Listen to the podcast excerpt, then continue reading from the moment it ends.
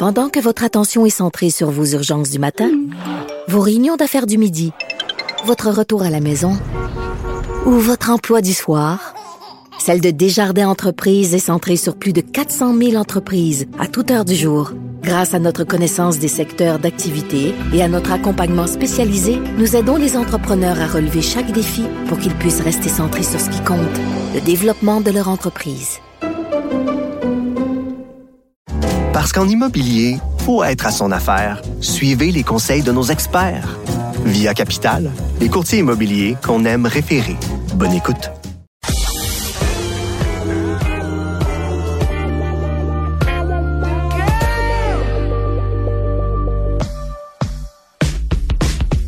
Au lit avec Anne-Marie. Bon, Anne-Marie, je sens qu'aujourd'hui, Anne-Marie Ménard, professionnelle en sexologie, je sens qu'aujourd'hui, beaucoup de gens vont nous écouter parce qu'il y a comme une sorte de mythe autour du trip à trois. Est-ce que c'est vraiment si populaire que ça, le trip à trois? C'est le fantasme le plus répandu. Donc, il y a Alfred Kinsey, en 1948, qui a fait des gros sondages sur la sexualité. Lui, il a vraiment changé l'histoire de la sexualité. Absolument. Et il a réalisé que c'est un fantasme très commun, et ce, pour tous les genres, les sexes, vraiment pour tout le monde. Et il y a un autre sondage qui a été fait, et là, aujourd'hui, il y a quelqu'un qui s'est spécialisé là-dedans, c'est le docteur Justin Lehmiller. Il travaille justement pour le Kinsey Institute, qui a été nommé après Alfred Kinsey. Et lui, il a fait une recherche auprès de 4175 personnes.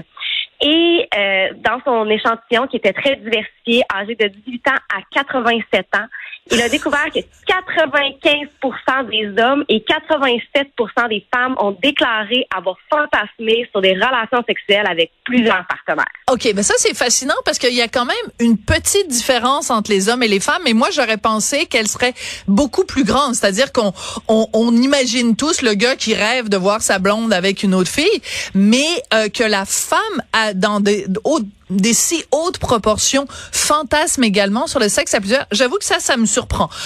On le sait parce que ça fait plusieurs vendredis qu'on te parle, Anne-Marie, il y a parfois bien loin de la croupe aux lièvres, et donc c'est pas parce qu'on fantasme là-dessus qu'on passe à l'acte.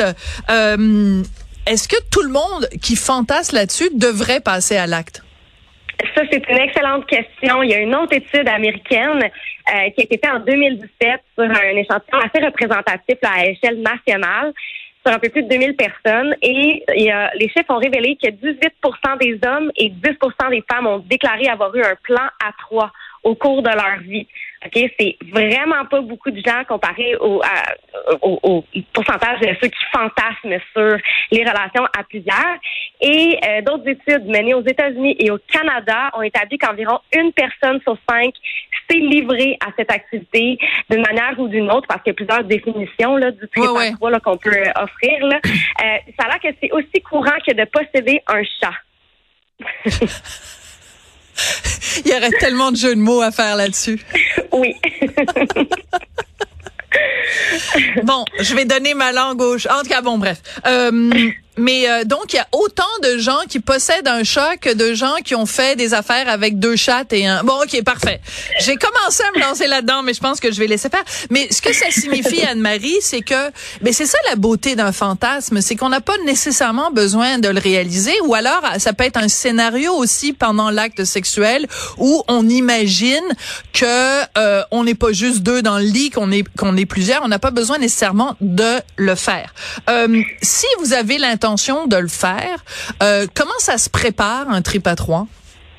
Ben c'est ça. Souvent, c'est quelque chose qui va nourrir notre imaginaire érotique, et Lehmiller, justement, le dit, c'est que le fantasme, c'est le fantasme en fait le moins susceptible de se réaliser parce que c'est compliqué. Ah oui. C'est facile d'y penser, de s'imaginer être au centre de l'attention de nos multiples partenaires, mais en réalité, c'est pas juste une question de multiplication des sensations, c'est aussi une multiplication des problèmes, hein, donc de toutes les perceptions qu'on peut avoir. Oui. Donc, c'est vraiment, il faut vraiment communiquer et il y a aussi d'autres études qui disent que le faire spontanément, parce que, tu sais, on est un peu cocktail dans un bar un vendredi soir, puis là, ça nous tente, c'est là que les gens sont le plus susceptibles de le regretter. Donc, il faut communiquer. Bon, alors moi, je vais remplacer l'expression trip à trois, puis je vais appeler ça trouble à trois, parce que selon moi, c'est en effet trip égale trouble. C'est quoi les dangers, en effet, quand mettons, un couple décide un petit peu chaudaille un vendredi soir de le faire? C'est quoi le danger quand on se retrouve au lit avec une personne de plus, ou deux, ou trois, ou quatre? Ce qui arrive, c'est que souvent, les couples vont voir cette personne auxiliaire-là comme un accessoire qui va les aider à alimenter leur rapport sexuel, mais à la fin de la journée, ça reste un être humain. Oui. Et d'ailleurs, c'est intéressant parce que bon, il y a plus de rapports avec deux femmes et un homme, là, parce qu'évidemment, on parle d'études hétérosexuelles là, présentement. Mais c'est intéressant parce que chez les femmes, elles préfèrent des inconnus qui se joignent au duo pour former le trio parce qu'elles se sentent moins menacées, moins en compétition. Et chez l'homme, ben, ils cherchent une espèce de sentiment de familiarité, donc eux préféreraient des connaissances. Et boboy. Et puis c'est intéressant parce que du côté de la personne qui est invitée dans le duo, cette personne-là préfère le faire avec des gens qu'elle connaît, justement pour le sentiment de familiarité. Donc, il faut faire attention de la route qu'on va emprunter parce que pour un couple, il y a des gens qui vont dire que ça va vraiment être bénéfique, mais il y a des gens pour qui ça peut vraiment venir ternir la relation. Il faut vraiment être au courant des attentes des personnes, de tout le monde qui est impliqué dans le rapport, puis de comment on va aussi le gérer, ce rapport-là. Hein? C'est qui est au centre de la relation? Oui.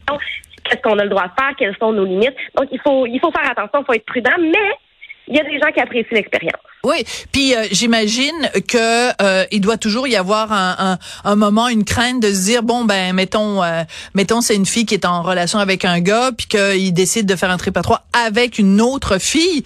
Ben tu sais, nous les femmes on est toujours pareil là, ses seins sont plus gros que les miens, elle est plus jolie, ses cheveux sont mieux. Regardons la couleur de son vernis à ongles, il est plus joli que le mien. Enfin, toutes sortes de bêtises, mais il reste que ça peut porter aussi ombrage à notre estime de soi. Tout à fait. Puis, tu sais, c'est justement, quand on est dans l'intimité avec une autre personne, souvent, on est très vulnérable, déjà quand on est juste deux.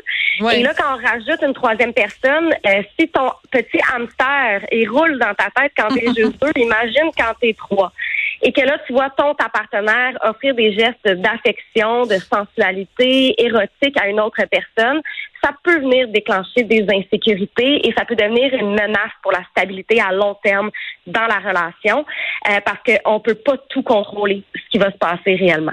Donc, Des fois, c'est mieux de vivre dans sa tête que de le vivre dans la réalité. Ouais, c'est ça. Je pense que c'est un sage conseil parfois. Puis c'était la semaine dernière ou celle d'avant, je me souviens plus, où on parlait des gens qui font des bruits, qui émettent des sons.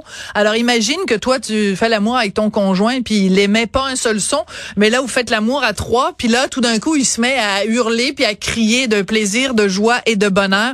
Ça peut être en effet assez déstabilisant.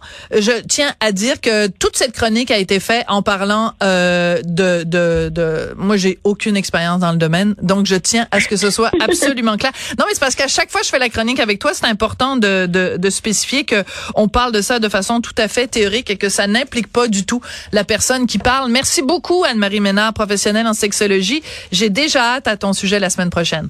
Ben merci, bon week-end à tout le monde. Merci à Audrey Robitaille à la recherche et à Tristan Brunet-Dupont à la réalisation. Merci beaucoup et au prochain balado.